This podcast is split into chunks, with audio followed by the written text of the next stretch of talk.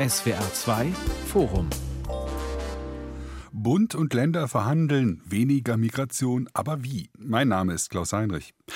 Im Ziel sind sich fast alle einig. Die Zahl der Menschen, die über das Asylrecht versuchen, in Deutschland Fuß zu fassen, muss sinken. Aber soll man dafür die deutschen und oder europäischen Grenzen schließen, Asylzentren im Ausland zum Standard machen und möglichst viele abgelehnte Asylbewerber abschieben?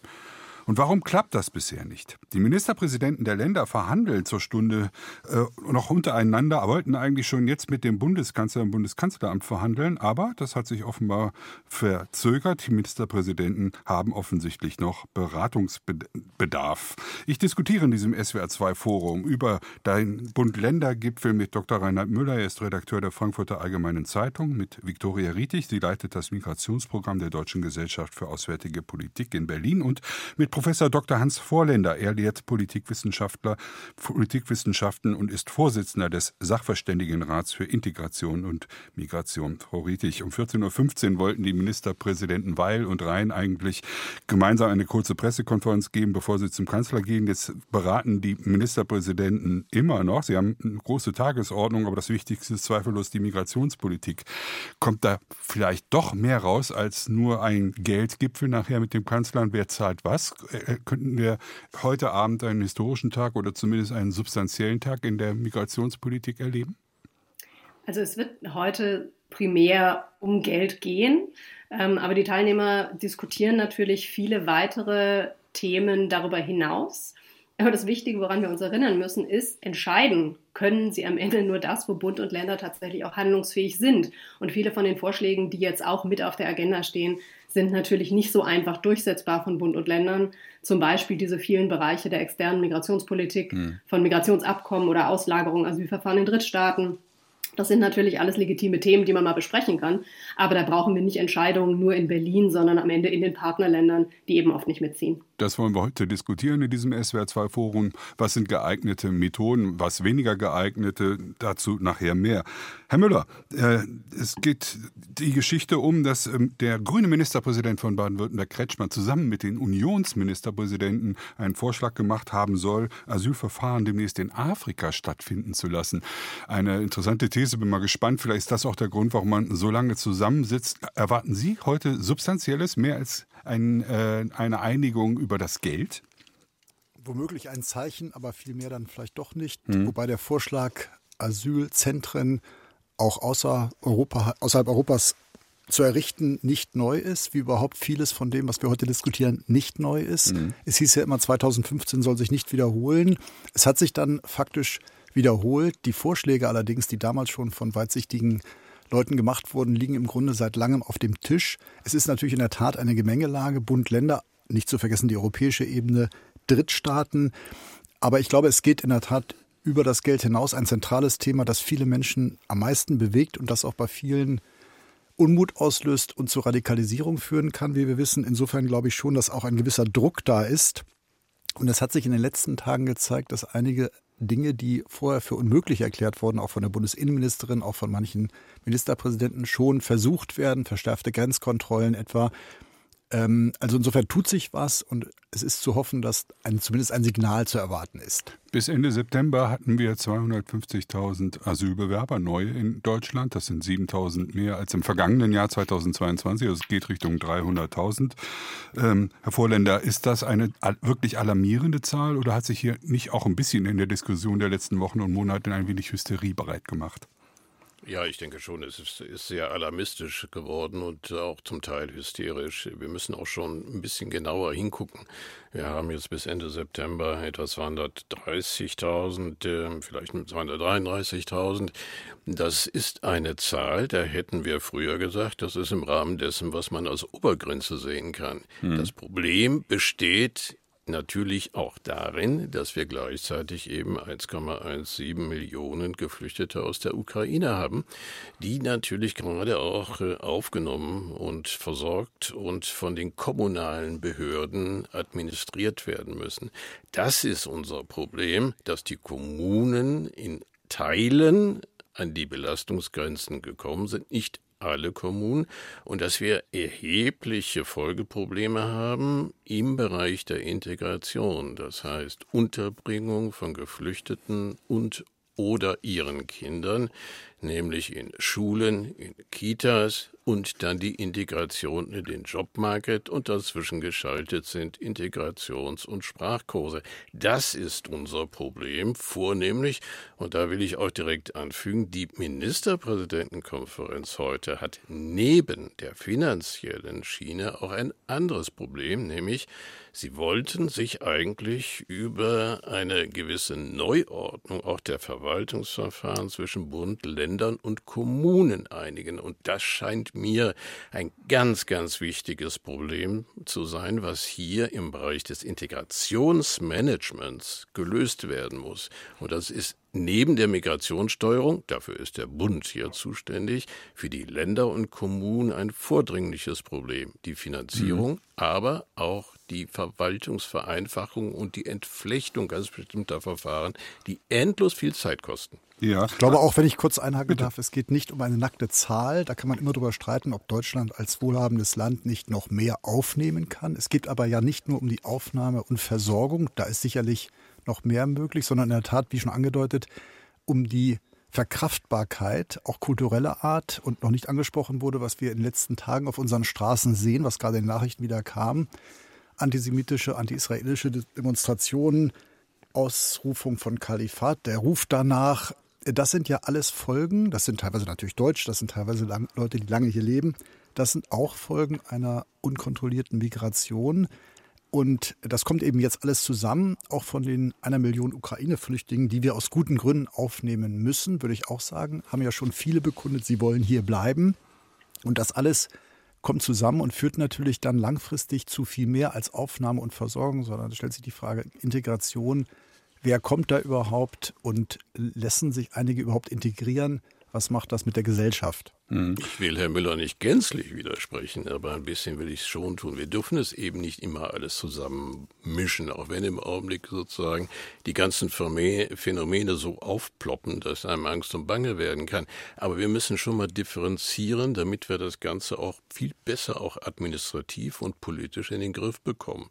Migrationssteuerung ist das eine, Integration ist das andere, die, die Effizienzmachung von administrativen Prozessen ist das dritte dann müssen wir im Rahmen der europäischen Kooperation sehen, wie wir das Asylsystem auf neue Beine stellen. Und dann können wir sozusagen diese verschiedenen Ebenen auch ganz nüchtern angehen.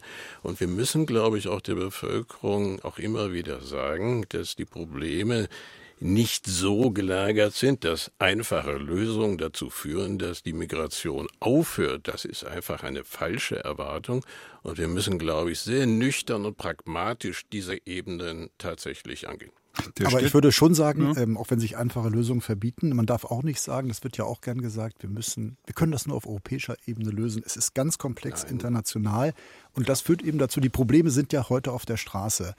Und man hat eben auch in den letzten Tagen und Wochen gesehen, wo ein Wille ist, auch verschiedene Maßnahmen gleichzeitig anzugehen, ist auch ein Weg. Und man kann eben doch auch als einzelner EU-Staat was machen. Man kann auch ein Signal senden, Reisen nach Afrika durch die Minister, ähm, also d'accord, das ist keine, es gibt nicht die einfache Lösung, aber man muss auch versuchen, verschiedene Sachen zugleich anzupacken. Versuchen wir verschiedene Ebenen. Fangen wir an mit der Ebene, die heute wohl verhandelt wird zwischen Bund und Ländern gleich im Kanzleramt, nämlich einmal das Thema Geld. Die Länder wollen einfach eine Art Kopfvorschale haben, 10.500 Euro, das wäre in etwa doppelt so viel, wie sie bisher bekommen pro Asylbewerber. Zusätzlich wollen sie noch eine Pauschale von 1,25 Milliarden und auch die Übernachtungskosten sollen vom Bund übernommen werden. Das ist das Finanzielle, klar. Und auf zweite gibt es den Vorschlag vom Städte- und Gemeindebund, organisatorisch ein Migrationsgesetzbuch mit allen Leistungen und Sanktionen aufzustellen und einen einheitlichen Flüchtlingsausweis auszuweisen. Frau Rietig, sind das schon mal Dinge, die helfen können? Erstmal auf der Ebene Der Kommunen? Hm. Also diese Idee, äh, Mensch, können wir nicht diese ganze, dieses komplexe Migrationsgesetzgebung vereinfachen in einem Gesetzbuch? Mhm. Ich glaube, diese Idee gibt es auch schon seit sehr, sehr langer Zeit. Ich bin nicht Juristin, deswegen kann ich das nicht einschätzen, ob das tatsächlich machbar oder sinnvoll ist. Ich glaube, was hinter diesen Vorschlägen steht, so wie hinter ganz vielen anderen Vorschlägen, ist zumindest da was zu ändern, wo man was ändern kann weil dieses Gefühl existiert, dieses sehr ungute, dass so viele von unseren Maßnahmen eben nur kleine Effekte bringen. Und ich glaube, auch deswegen haben wir immer wieder so kleine Lösungen, ähm, die, äh, die am Administrativen versuchen, so ein bisschen was zu verändern, in der Hoffnung, dass dadurch eine Handlungsfähigkeit geschaffen wird, die größer ist als das, was wir bisher gesehen haben. Mhm. Und wenn ich noch einen kurz einen Punkt anfügen darf, weil wir, Herr Müller hatte, glaube ich, gesagt, ne, kulturelle Verkraftbarkeit. Wir kommen an die Grenze des kulturell Verkraftbaren und das, was wir jetzt auf den Straßen sehen, seien die Folgen unkontrollierter Migration. Klar kann man so argumentieren, man kann es aber auch genau umdrehen, so dass es wieder Herr Vorländers Argument entspricht, nämlich sagen, das, was wir sehen, sind nicht die Folgen unkontrollierter Migration, sondern die Folgen sehr kontrollierter Migration vor mehreren Jahrzehnten plus falscher Integrationspolitiken, die wir damals hatten. Das also genau die Tatsache, dass diese Menschen ja. nicht ja. integriert wurden, das ist jetzt das Problem, was wir uns selber geschaffen haben. Und genau deswegen sollten wir jetzt so stark auf unsere Integrationspolitiken achten. Herr Müller? Ja, oder es ist eine Mischung aus all dem, genau. Mhm. Aber die Probleme sind auf der Straße buchstäblich und wir müssen uns fragen, was können wir noch tun, um das zu ändern. Auch eine verfehlte Migration vor vielen Jahren hat ja noch Folgeprobleme Familiennachzug, wie werden die Leute genau integriert, erzogen. Man könnte es in Zusammenhang setzen mit den geplanten, von der Ampel geplanten Einbürgerungsplänen, also die ja, mhm. der Koalitionsvertrag setzt ja erst ein weiteres Signal, ähm, offenes Tor. Ähm, und das muss man ja in der Tat auch äh, in einem Zusammenhang sehen. Und nicht umsonst gibt es ja jetzt schon Rufe, das nochmal zu überdenken, was wir für ein grundsätzliches Signal aussenden wollen. Friedrich Merz hat ja im Vorfeld äh, gefordert, heute oder gestern war das, nee, gestern war es, glaube ich, im Bericht aus Berlin, äh, hat er gefordert, dass er über das Einbürgerungsrecht, es sollen ja künftig schon nach drei Jahren Einbürgerungen möglich sein, hintanzustellen, weil auch das ein Pull-Faktor sein könnte, Herr Vorländer. Stimmt das? Nein, das stimmt natürlich so nicht. Ähm, es ist ja die Regel von 8 auf 5 mhm. und eine sogenannte Turbo-Einbürgerung von 5 auf 3. Genau. Ähm, das ist aber sehr konditioniert. Es gibt ganz bestimmte Voraussetzungen und außerdem braucht man eine doch ähm, sehr äh, klare Vorlaufzeit und äh, das ist jetzt nicht etwas für äh, etwas, was man als Pull-Faktor ansehen kann, sondern es ist wirklich ja konditioniert. Es gilt ja vor allen Dingen für Menschen, die bereits hier sind. Und das äh, ist, glaube ich, gut, um auf diese Art und Weise auch die Kondition, die Bedingungen klar zu machen, um den Menschen, die sich einbürgern lassen wollen, auch zu verdeutlichen, dass man beispielsweise die Werte und die Grundsätze der freiheitlich-demokratischen Grundordnung äh, anerkennen muss und dass man eben auch nicht antisemitisch agieren äh, oder auf den Straßen rufen kann. Das gehört ja sozusagen mit so einem Paket dazu und das muss man, glaube ich, sehr deutlich machen. Ist das ein Integrationsturbo möglicherweise sogar positiv gesprochen, wenn es diese Aussicht gibt, darauf relativ schnell eine deutsche Staatsbürgerschaft unter sehr bestimmten Bedingungen erreichen zu können? Ja, das das kann man so sehen. Also es ist tatsächlich auch eine Möglichkeit, die Menschen sehr schnell auch politisch verantwortlich in äh, in Deutschland integrieren zu können. Mhm. Also ich glaube eher, die Staatsangehörigkeit sollte am Endpunkt der Integration stehen. Und das Problem ist ja, die Ampel will ja das erleichtern, also die Fristen verkürzen. In der Tat ist rechtmäßiger Aufenthalt Voraussetzung, aber Sie haben ja zu Recht gesagt, Herr Vorländer, die sind, es bezieht sich auf die, die hier sind. Es sind immer mehr hier, die auch bleiben. Es ist auch nicht ausgeschlossen, dass wir mal Legalisierungswellen erleben. Wer, wer bisher kommt, wer deutsches Staatsgebiet erreicht hat, äh, der hat eine gute Chance, hier zu bleiben. Und da sehe ich das schon etwas kritisch, äh, wenn man auch dazu sieht, Duld, mehrfache Duldung doppelter Staatsangehörigkeit, mehrfacher Staatsangehörigkeiten. Und ähm, diejenigen klassischen Einwanderungsländer, die auch mit der Staatsangehörigkeit wedeln, tun das ja ganz ausgewählt. Kann man auch machen, finde ich auch richtig, für ausgewählte Leute, die sie reinlassen und dann sagen, ihr könnt auch, zum Beispiel, wenn ihr Wehrdienst leistet oder wenn ihr das und das an Qualifikationen bringt, schnell staatsangehörig werden. Aber es besteht schon die Gefahr bei der Migrationslage, wie sie Deutschland hat, dass, dass das auch wieder das das falsche Signal ist. Mhm. Ich möchte, Kann ich da kurz einhaken? Ja, aber natürlich, also, bitte. Weil, weil, der, weil der Satz viel Staatsbürgerschaft sollte der Endpunkt der Integration sein. Und auch hier wieder, das ist natürlich ein ganz legitimes, äh, legitimer Standpunkt. Aber gleichzeitig wissen wir auch, dass Staatsbürgerschaftsvergabe ähm, auch Integration natürlich dann weiter fördert. Also wir sehen das in Studien, wo verglichen werden Leute, die eben die Möglichkeit haben, die Staatsbürgerschaft zu bekommen und andere, die es nicht haben, zum Beispiel, weil es eine Gesetzesänderung gab. Und dann sehen wir ein paar Jahre später, dass eben tatsächlich die Outcomes, also die Integrationsoutcomes wesentlich besser sind bei denen, die die Möglichkeit hatten, Staatsbürger zu werden. Und dann kann man natürlich sagen, das interessiert mich nicht. Mich interessieren diese positiven Integrationseffekte nicht. Ich möchte sicher gehen, dass erst am Ende einer äh, perfekten Integration sozusagen äh, eine Staatsbürgerschaft auch steht. Aber dann ist wieder die Frage, als was benutze ich die Staatsbürgerschaft? Benutze ich es als Integrationsinstrument? Dann muss ich sie möglichst früh ähm, äh, ähm, oder möglicherweise früh äh, anfangen. Oder sage ich, das ist am Schluss äh, die Belohnung für das Teilhabe, für, für schon ein Teil unserer Gesellschaft sein und sich perfekt benommen haben. Also ich glaube, das ist am Ende wieder eine Wertefrage, wie möchte ich dieses Staats, wie möchte ich Staatsbürgerschaft nutzen? Aber es, genau, es ist nur schwer, sie, es ist nur schwer, sie wieder zu entziehen. Jetzt wurde ja gesagt, ja. ja, bei Antisemitismus müssen wir darüber nachdenken. Da sieht man schon, auch die Ampel rudert ja zurück. Wenn ich sie vorschnell und schnell und massenhaft vergebe, ist sie im Grunde sehr schwer nur zu entziehen. Mhm. In der Schweiz entscheidet ja die örtliche Gemeinschaft, das, das kann man auch für und wieder sehen, aber sozusagen ist derjenige, ja, wollen wir den aufnehmen, Hand hoch. Ähm, sozusagen ist der jetzt Teil bei uns, der hat ja so und so lange gelebt, jeder kennt ihn, die örtliche Gemeinde, sozusagen das Kanton oder sogar die Gemeinde, hebt da die Hand. Äh, das ist natürlich auch ganz faszinierend. Äh, wollen wir den aufnehmen? Das ist die Frage. Ja, bei uns, ist es aber, bei, bei uns wird es ja auch so sein, dass die Länder und die Kommunen das machen. Das heißt, diese führen das Verfahren durch und deshalb äh, ist sozusagen auch das Prinzip der sozialen Nähe und der Bekanntschaft nicht hier gänzlich außen vor, sondern ganz im Gegenteil. Mhm. Ich möchte ganz gerne noch nur mal zurückkommen auf die praktischen Dinge, die heute sicherlich besprochen werden im Kanzleramt. Da ist zum Beispiel eine Diskussion über eine Chipkarte statt direkter Geldleistung. Das gibt es theoretisch schon, zumindest als Sachleistungen gibt es das in einigen Kommunen und Bundesländern schon. Denkbar, äh, hilft das denn, unerwünschte Geldtransfers in die Heimat zu unterbinden, Herr Vorländer? Ist das ein probates Mittel? Die Diskussion ist ja ziemlich alt.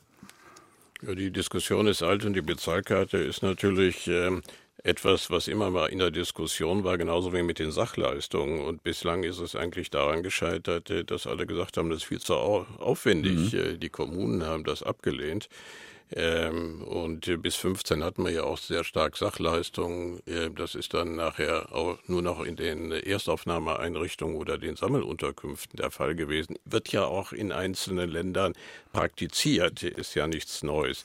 Und bei den Bezahlkarten äh, ist eben auch die Frage, wie will man das eigentlich organisieren? Äh, lange Zeit war das Argument auch von den, äh, von den Städtetagen, die Landkreistage waren eher dafür, die Städte äh, haben gesagt, nein, nein, das ist viel zu aufwendig. Äh, jetzt auf einmal äh, wird eben doch gesagt, ja, man kann es vielleicht machen. Aber das setzt eben auch voraus, dass sich jetzt, wenn alle Bundesländer, die Ministerpräsidentinnen und Ministerpräsidenten dazu äh, äh, bekennen, dass sie es unter, dass sie es probieren wollen, dann müssen sie ein einheitliches System machen. Ähm, das wäre denkbar. Äh, aber dadurch werden die Leistungen ja nicht gekürzt, sondern äh, man kann vielleicht dann, wie das zum Teil im Augenblick auch diskutiert wird, verhindern, dass also Schleuser im Nachhinein bezahlt werden, also dass hm. die Geflüchteten ihre Schulden abzahlen bei den Schleusern. Das wäre ein Effekt, aber ich glaube, ähm, das ist doch jetzt nicht so repräsentativ, äh, dass man diese Aufwendungen dafür äh, in Rechnung stellen muss. Ein, Bürokrat Aber ein bürokratischer ist, Kraftakt. ist auch, glaube ich, ja. rechtlich zulässig. Äh, es darf nicht dazu führen, da ist das Verfassungsrecht, das Bundesverfassungsgericht auch vor, dass man die Leistungen damit generell absenkt. Das ist flächendeckend nach der Rechtsprechung des Bundesverfassungsgerichtes nicht möglich. Sie sprechen an auf das Urteil von 2019, als eine zehnprozentige Kürzung für Asylbewerber Asylbewerber in Gemeinschaftsunterkünften gekippt wurde vom Bundesverfassungsgericht. Herr Müller, würde Gleiches eigentlich wieder passieren, wenn man jetzt unterschiedliche Sätze für Anerkannte und Geduldete einführen würde und noch extra Sätze für Ukrainer? All das wird ja diskutiert. Die Entscheidung, die Sie zitieren, schließt eine pauschale Kürzung nicht aus. Das Problem damals war bloß, der Gesetzgeber hat es nicht ordentlich begründet. Der hat gesagt, naja, die leben wie in einer WG zusammen, die können ja zusammen Wirtschaft, Gemeinschaftsküche, also 10 Prozent runter. Das war nicht ausreichend, aber das Verfassungsgericht hat ausdrücklich gesagt, mit dezidierter Begründung wäre auch eine Absenkung möglich.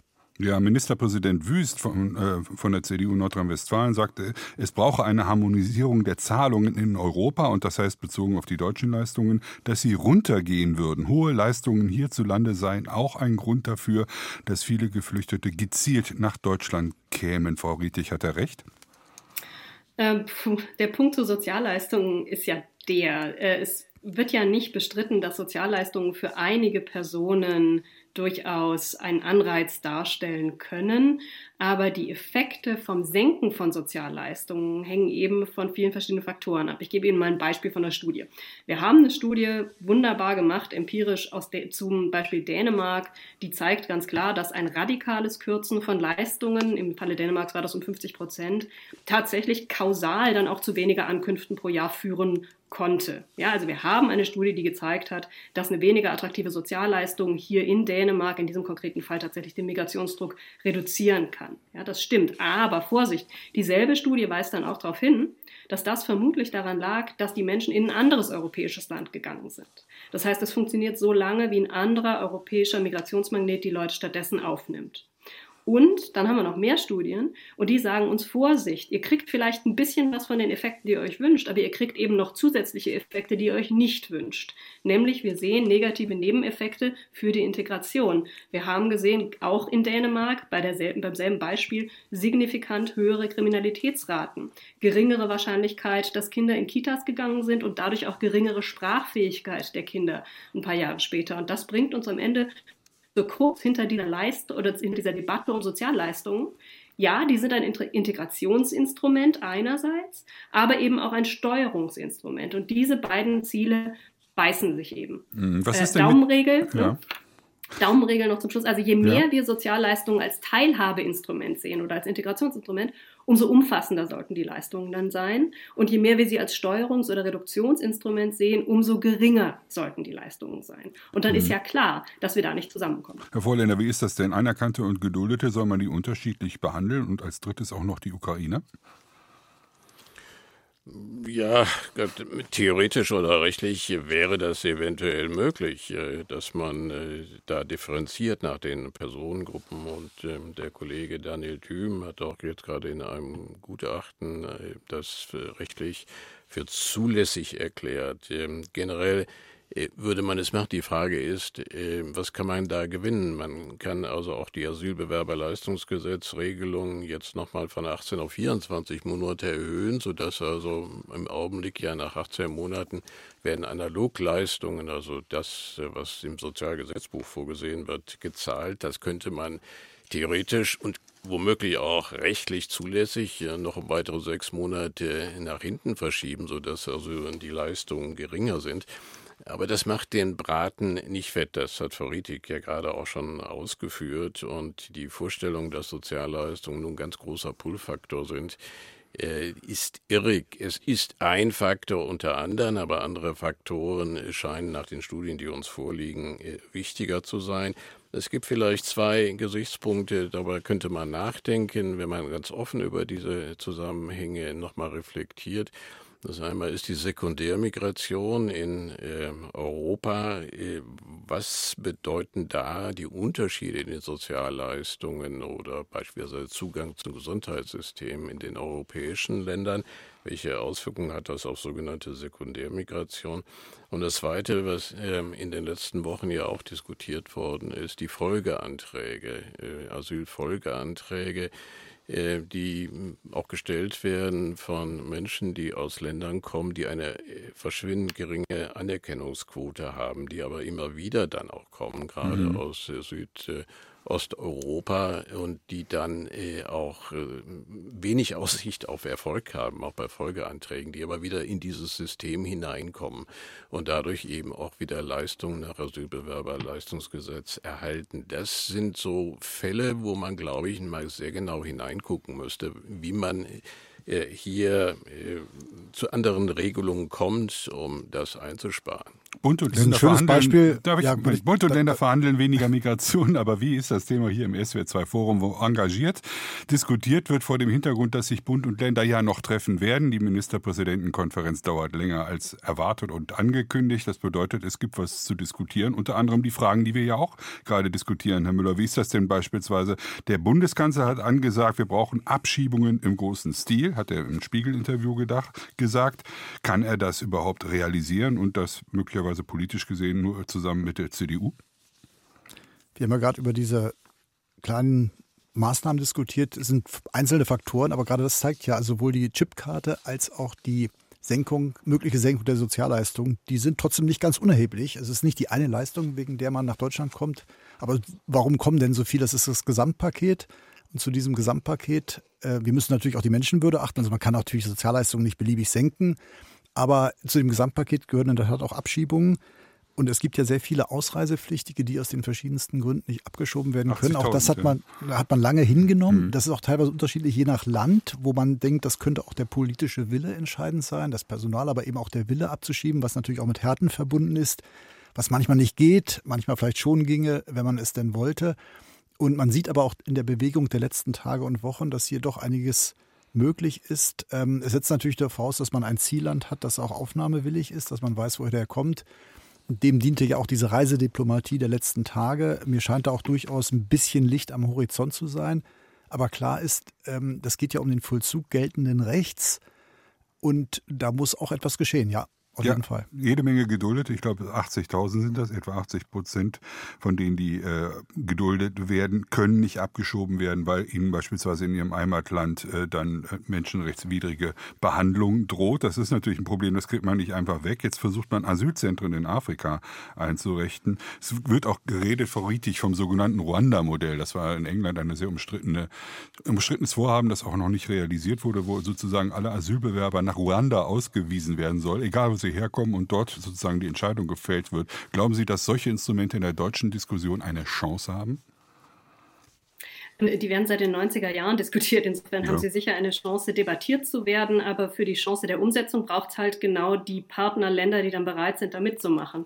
Und daran hat, ist es bisher in der, auf der, in der praktischen Umsetzung ja immer gescheitert. Wir unterhalten uns viel darüber, ist das eigentlich moralisch vertretbar, das zu machen oder ist das juristisch machbar? Aber am Ende können wir einfach fragen, ist es praktisch machbar? Mhm. Und da hängt es halt immer daran, dass die Partner nicht finden. Ne? Also es ist so ein bisschen, wir kündigen an, wenn wir so ein Bild äh, kreieren wollen, wir kündigen an, wir wollen Schwimmprofi werden, aber wir haben keinen Zugang zum Schwimmbad. Und solange wir kein Wasser haben, machen wir dann halt ein paar Trockenübungen, die sehen dann oft ein bisschen lächerlich aus. Mhm. Also solange wir keine Partner haben, die ernsthaft bereit sind, Nicht-Staatsbürger für Asylverfahren aufzunehmen, werden unsere Ankündigungen und unsere Pläne dazu eben auch unglaubwürdig wirken. Aber ich würde gerne noch einen Takt sagen zu dem äh, Punkt Abschiebung, weil der Kollege gerade so schön sagt, ja, und dann ist doch klar, da müssen wir irgendwas machen. Aber das irgendwas ist ja immer die Frage, was müssen wir denn machen? Und wir haben da sehr konkrete Vorschläge gemacht, wie man die deutsche Rückkehrpolitik und Abschiebung reformieren müsste. Und wir sagen, eigentlich brauchen wir eine strukturelle Reform um von dem System wegzukommen, wo wir auf Bundesebene durch das BAMF entscheiden, wer Asyl bekommt und wer nicht, aber die, der Vollzug dieser Entscheidungen dann auf Landes- und Kommunalebene liegt, bei den Ausländerbehörden, die, wie wir wissen, überlastet sind und nicht die nötigen Ressourcen haben. Und wir sagen, langfristig sollte das BAMF zur zentralen Ausländerbehörde gemacht werden und die Bundespolizei zur zentralen Vollzugsbehörde. Denn solange wir hunderte von Behörden haben, die unterschiedliche Entscheidungen fällen, müssen wir uns dann nicht wundern, dass der Vollzug uneinheitlich und auch oft unfair ist. Also Deswegen Zentralisierung. wir den Mut mhm. haben, mhm. Zentralisierung und den Mut haben, diese historisch gewachsene Arbeitsteilung, die eben nicht funktioniert, auch aufzubrechen. Da werden sich Föderalisten aber freuen, Herr Müller, oder?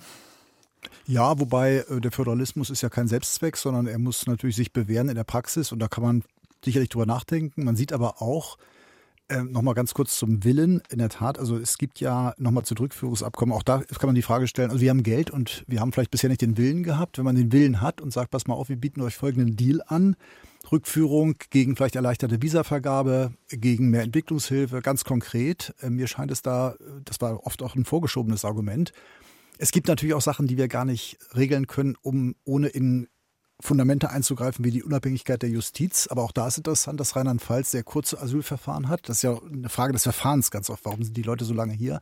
Andere Länder haben lange Asylverfahren. ist vielleicht auch gar nicht eine Frage des Personals, sondern auch da der Organisation, der internen Organisation. Aber nochmal, klar, also Regelungen, die sinnvoll sind, ähm, muss man machen und die sind nicht gleich äh, verfassungswidrig, weil sie dem föderalen, föderalen Gedanken zuwiderlaufen, mit dem wir aber insgesamt, glaube ich, ganz gut gefahren hm. sind. Ein wichtiges äh, Streitthema ist immer wieder das Thema sichere Herkunftsländer. Da haben sich meistens die Grünen auf die Hinterbeine äh, gestellt.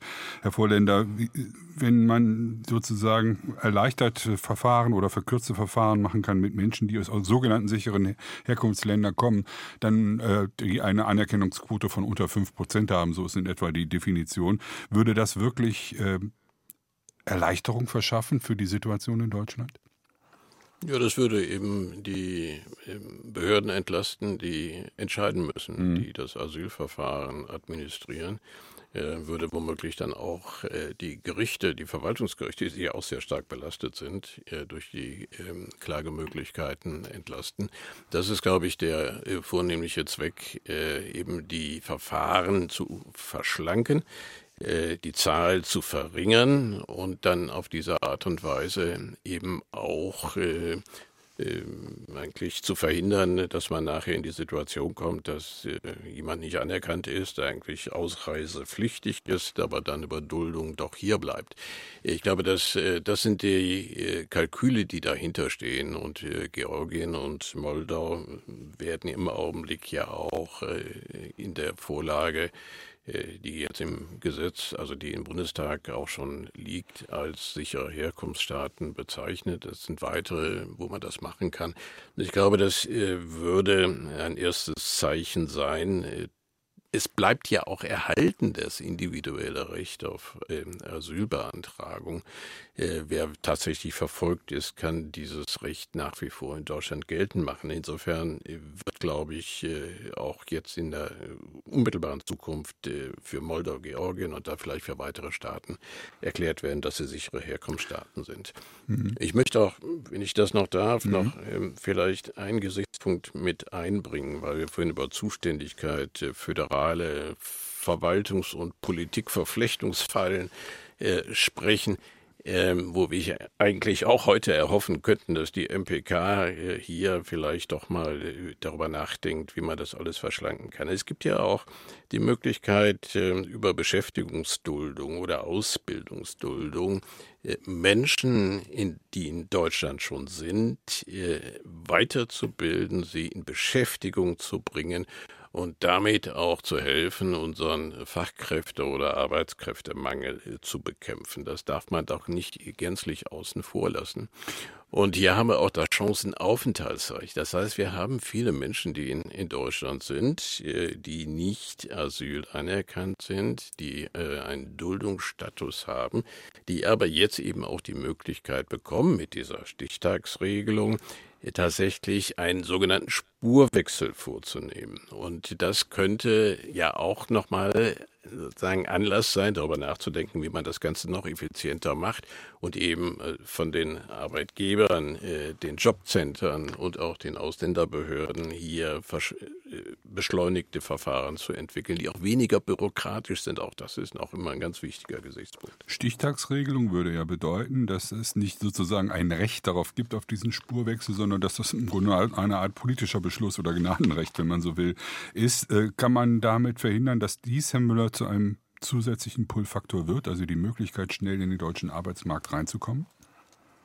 Naja, wir, wenn wir über Fachkräfte reden, denken wir eigentlich oder würden klassische Einwanderungsländer vielleicht eher an den indischen Computerspezialisten denken und wir gucken so ein bisschen auf die Zahlen wieder. Also wir haben eine sehr hohe ungeregelte Einwanderung und einen hohen Fachkräftebedarf. Hm.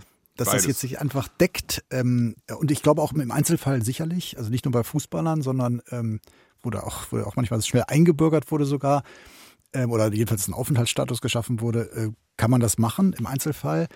Ähm, es kann aber, glaube ich, schon auch ein Pull-Faktor sein. Ähm, man muss sich schon darüber im Klaren sein, genau, wen man eigentlich will und ähm, wen man dann auf diese Spur setzt. Aber klar, also ich, ich meine, wir brauchen Menschen. Die Frage ist nur, ob das ähm, ob man das so einfach gegeneinander aufrechnen kann, um es mal platt zu sagen. Also es kommen sehr, sehr viele, aber wir sehen eben auch jetzt nochmal zum Thema problematische Haltung zu unserer, zu einem Teil unserer Staatsräson, äh, eben auch sehr viele, wo man sich fragen kann, teilen die unsere Grundwerte. Ja klar, man müsste sich die natürlich auch ganz gerne aussuchen, wer hier arbeitet und äh, dauerhaft äh, kommen soll. Wir haben widersprüchliche Ziele in der deutschen Migrationspolitik. Politik, äh, Frau Rietig. Wir wollen einerseits weniger ungeregelte Zuwanderung, da mehr Ordnung reinbringen. Wir wollen weniger äh, Pull-Faktoren. Da muss sich Deutschland einerseits ein bisschen hässlich machen. Auf der anderen Seite müssen wir uns auch wieder hübsch machen, weil wir brauchen die vielen, vielen Facharbeiter, um den Sozial- und Wirtschaftsstandort Deutschland aufrechtzuerhalten. Ist das grundsätzlich ein Widerspruch oder sind das einfach nur unterschiedliche Politiken, die man irgendwie nebeneinander setzen kann? Also ich finde, es gibt ähnliche Antworten auf diese Herausforderungen und da ist eine große Antwort ist eben in der anständigen Infrastruktur. Also wenn ich eine anständige Infrastruktur habe, dann ist das nicht nur gut, um äh, schnelle Asylverfahren zu haben, ähm, und dann auch eine bessere funktionierende Rückkehr, ja, von denen, die irregulär ankommen und kein Recht haben, hm. ähm, hier zu bleiben. Und gleichzeitig ist das aber auch ein Anreiz für Fachkräfte herzukommen, wenn die hier eine anständige Infrastruktur in Form von Schulen, Kinderbetreuung oder, oder eine funktionierende Verwaltung finden, die vielleicht auch digital ist, sodass man nicht tagelang frei nehmen muss von seinem Job, um dann Termine bei der Ausländerbehörde oder beim Bürgeramt zu bekommen ne, oder wahrzunehmen.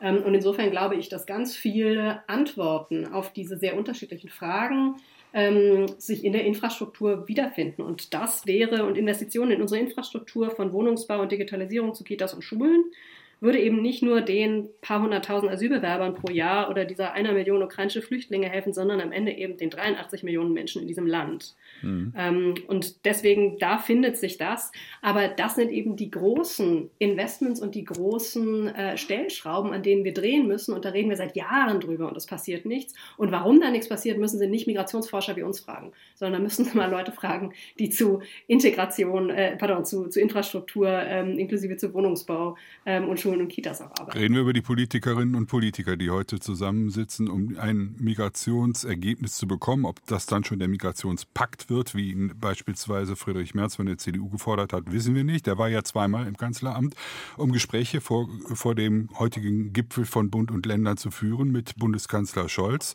Offenbar waren es gute Gespräche, ist jedenfalls das, was gesagt wurde. Durchgestochen wurde nichts oder wenig jedenfalls, nichts Habhaftes bekommen wir am Ende, Herr Müller, und ist das nicht wünschenswert und sinnvoll, einen Migrationspakt, der nicht nur die Ampelparteien, sondern die Union mindestens auch noch einschließt, vielleicht auch noch andere? Es geht ja auch nicht nur um Bund und Länder genau, sondern auch um äh, Regierung und Opposition, genau. unterschiedliche parteipolitische Vorstellungen. Auch innerhalb der Ampel gibt es ja durchaus unterschiedliche Vorstellungen mittlerweile. Die FDP ist auch schon wieder so ein bisschen zurückgerudert, hatte ich angedeutet, beim Einwanderungsrecht oder Einbürgerungsrecht ähm, oder deutet darauf hin, dass sie da einen Schwerpunkt setzen will. Ich sehe noch nicht ganz die ganz große Kraftanstrengung, die nötig wäre, aber ich glaube, äh, genau, es ist das Bewusstsein da und es ist der Druck da von außen, manchmal ein bisschen hysterisch, würde ich auch zugeben, aber es ist ohne Zweifel ein, ein Druck da auf alle Parteien, aus allen Parteien und die Landräte gehören ja teilweise auch den Grünen an, die sagen, es geht so nicht weiter, wir können die nicht mehr menschenwürdig unterbringen. Da geht es ja sogar um die erste Stufe, noch nicht mal um kulturelle und sonstige Verkraftbarkeit. Also ich glaube, der Druck ist da, dass es vielleicht nicht heute Abend, aber dass es zu einer äh, Lösung kommen kann. Die Union macht immer weiter Druck. Familiennachzug soll eingegrenzt werden. Sie sind ein bisschen skeptisch beim Arbeitsmarktzugang, fordern wiederum Obergrenzen. Heute jetzt nicht mehr, aber so war ja immer die Grenze von 200.000, wurde ja auch wieder zitiert. Dann, oder Kontingentlösungen statt individuell im Asylrecht, mehr nationaler Grenzschutz und so weiter. Ist das auch ein bisschen machtpolitisches Spiel, Herr Vorländer, was da gerade gespielt wird zwischen Opposition und Union? Äh, zwischen Regierung und Union. Sorry. Ja, wo Politik ist, ist auch immer Kampf um Macht. Das ja, ist einfach so. Ja. Macht und Einfluss und Gestaltung. Und äh, eine Opposition muss es der Regierung auch immer schwer machen. Ähm, und wir wissen ja aus vielen Studien, dass die Migrationspolitik ein Bereich ist, der im höchsten Maße polarisiert. Ähm, das ist noch bei der Klimapolitik so, aber Migrationspolitik im Augenblick am stärksten. Mit Blick auch auf die Wahlen, ja. Mhm. ja. Und das, das Wiedererstarken der AfD ist genau. ja Folge der Migrationspolitik auch. Ja, das kommt ja eben hinzu. Also ähm, rechtsaußen äh, profitiert davon. Äh, die machen gar nichts, gucken sich das an und kassieren nachher ein, die Unzufriedenheit. Und dieses Tableau, dieses politische Tableau, das muss man sich auch immer vor Augen stellen. Und das heißt eigentlich auch, dass man äh, sehr behutsam mit diesem Thema umgeht und dass man es möglichst auch differenziert, so wie ich am Anfang sagte, differenzierend behandeln sollte und sehr viel pragmatischer die Sache angeht und nicht so hoch ideologisiert oder emotionalisiert. Da gewinnt keiner. Im Gegenteil, da gewinnen nur die äh, extremen, rechtsextremen Kräfte. Mhm. Und das ist natürlich gerade mit Blick auf 24 eine verheerende Perspektive. Deshalb muss jetzt eigentlich etwas geschehen, auch noch vor den Europawahlen. Also der äh, Zeitraum ist sehr eng bemessen und ja, auch die Europäische Union bemüht sich ja darum, neue Regelungen zu finden, nachdem das Dublin-System so zusammengebrochen ist. Also das ist mhm. wichtig und ein zweiter Gesichtspunkt kommt hinzu. Die öffentliche Diskussion hat jetzt so einen Druck erzeugt. Politik, aber auch Medien sind da doch sehr in die Offensive gegangen. Und das erzeugt einen Erwartungsdruck. Und ich fürchte, weil man das nicht liefern kann, was man eigentlich äh, zu erwarten verspricht, baut sich so etwas wie eine Erwartungsfalle auf. Und das führt dann zu neuer Unzufriedenheit. Man muss, glaube ich, das ganze Tableau offenlegen. Man muss sagen, wie kompliziert diese ganzen Prozesse sind, wie viele Ebenen auch damit äh, befasst sind. Und dann muss man an die harte Arbeit gehen, sozusagen die Stellschrauben zu verändern, bis hin zur Erwerbsmigration. Auch das ist ja ein, ein weites und sehr komplexes Feld, welches nicht zuletzt auch wieder vor ungeheure administrative Probleme äh, führt. Also wir müssen auf vielen Gebieten unsere Hausarbeiten machen, aber man muss auch sehr nüchtern daran gehen und es nicht sozusagen zum Feld der Polarisierung Schlachten zu machen, da gewinnt keiner. Aber es reicht doch oder ist auch sehr wichtig, dass die Politik das Problem als Problem erkennt und auch benennt. Das ist, glaube ich, in der Bevölkerung relativ wichtig. Äh, tappen wir trotzdem in die Erwartungsfalle, wenn wir zu viele ähm, Vorschläge, die wir ja heute diskutiert haben und deren Pferdefüße wir ja auch benannt haben, äh, weiter vorgeschlagen werden und uns sozusagen nur noch äh, der Eindruck entsteht, das müsste alles nur abgearbeitet werden und wir haben die Sache im Griff, Frau Rietig. Ist die Erwartungsfalle gefährlich? Ja, total. Also das sehen wir ja seit Jahren, weil wir haben seit Jahren mehr desselben ne? und äh, es werden sehr oft Erwartungen geweckt von, ähm, die eben nicht äh, erfüllt werden können. Und deswegen haben wir ja auch ständig dieses Fingerzeigen auf die andere Ebene. Ne? Der Bund sagt, die Länder sind zuständig, Länder sagt, Kommunen sind zuständig. Kommunen sagen, aber EU müsste doch eigentlich mal die Außengrenzen schützen und damit das dann bei uns weniger wird. EU sagt, wir versuchen ja, aber die Nationalstaaten noch nicht mit.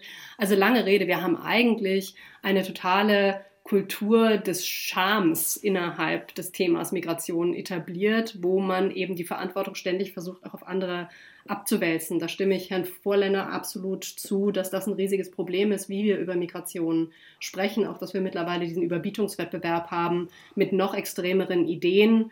Ähm, vielleicht nur diesen einen, den wir jetzt noch gar nicht angesprochen haben, obwohl der immer wieder jetzt in der Debatte ist. Wir müssen das Recht auf individuelles, also individuelle Recht auf Asyl kippen. Mhm. Das ist jetzt äh, praktisch so die, diese nächste Grenze, die versucht wird anzugehen.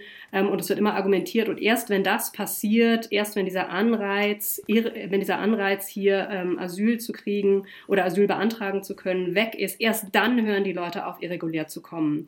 Und die Debatte darum ist auch wieder sehr oft moralisiert, emotionalisiert. Oh nein, das verstößt gegen unsere Werte und Gesetze. Aber kriegen müsste man eigentlich dieses Argument bei, wieder bei der praktischen Effekten. Äh, denn wenn wir den Anreiz nehmen, Asyl zu beantragen, dann können die Leute natürlich trotzdem irregulär kommen, irregulär arbeiten, sich irregulär aufhalten. Das heißt, dann haben wir unter Umständen verschlimmbessert ähm, weil wir noch weniger wissen, wer eigentlich ins Land kommt. Und das sehe ich als ein großes Problem bei vielen. Aber vielleicht darf ich mal einhaken. Ähm, ja, man darf ja nicht vergessen, auch wenn es jetzt, jetzt nicht zum großen Wurf kommt, Sich es wurde ja schon anhören, aber es am Ende nicht sind. Frau Richtig, Sie waren gerade weg, deshalb haben wir weitergemacht. Entschuldigen Sie bitte. Jetzt ist der Herr Müller. Sie haben exakt 20 Sekunden Zeit äh, für, Ihre, für Ihren letzten Einwurf, dann ist die Sendung beendet. Ja, das individuelle Recht auf Asyl ist ja sowieso oberrechtlich überlagert, ist aber ein wichtiges Zeichen. Man darf aber auch nicht vergessen, wenn selbst wenn es nicht zum großen Wurf kommt, es sind ja jetzt schon Sachen angeleiert worden, wie die Grenzkontrollen, die noch mhm. vor wenigen Wochen für unmöglich erklärt wurden. Also es tut sich schon was, von dem man früher sagt, das geht gar nicht. Und das wird, glaube ich, weitergehen. Bund und Länder verhandeln wenig Migration, aber wie? Das war das Thema heute im SWR2 Forum. Bund und Länder verhandeln am Abend noch im Kanzleramt. Die Ministerpräsidenten lassen sich sehr viel Zeit in der Vorbereitung für diesen ja, ersten kleinen Migrationsgipfel, der sicherlich äh, noch äh, weitere zur Folge haben wird, die wir auch in diesem SWR2 Forum diskutieren wollen. Diesmal mitdiskutiert Dr. Reinhard Müller von der Frankfurter Allgemeinen Zeitung, Viktoria Rietig von der Deutschen Gesellschaft für Auswärtige Politik in Berlin und Professor Dr. Hans Vorländer, Politikwissenschaftler und Vorsitzender des Sachverständigenrats für Integration und Migration. Mein Name ist Klaus Heinrich.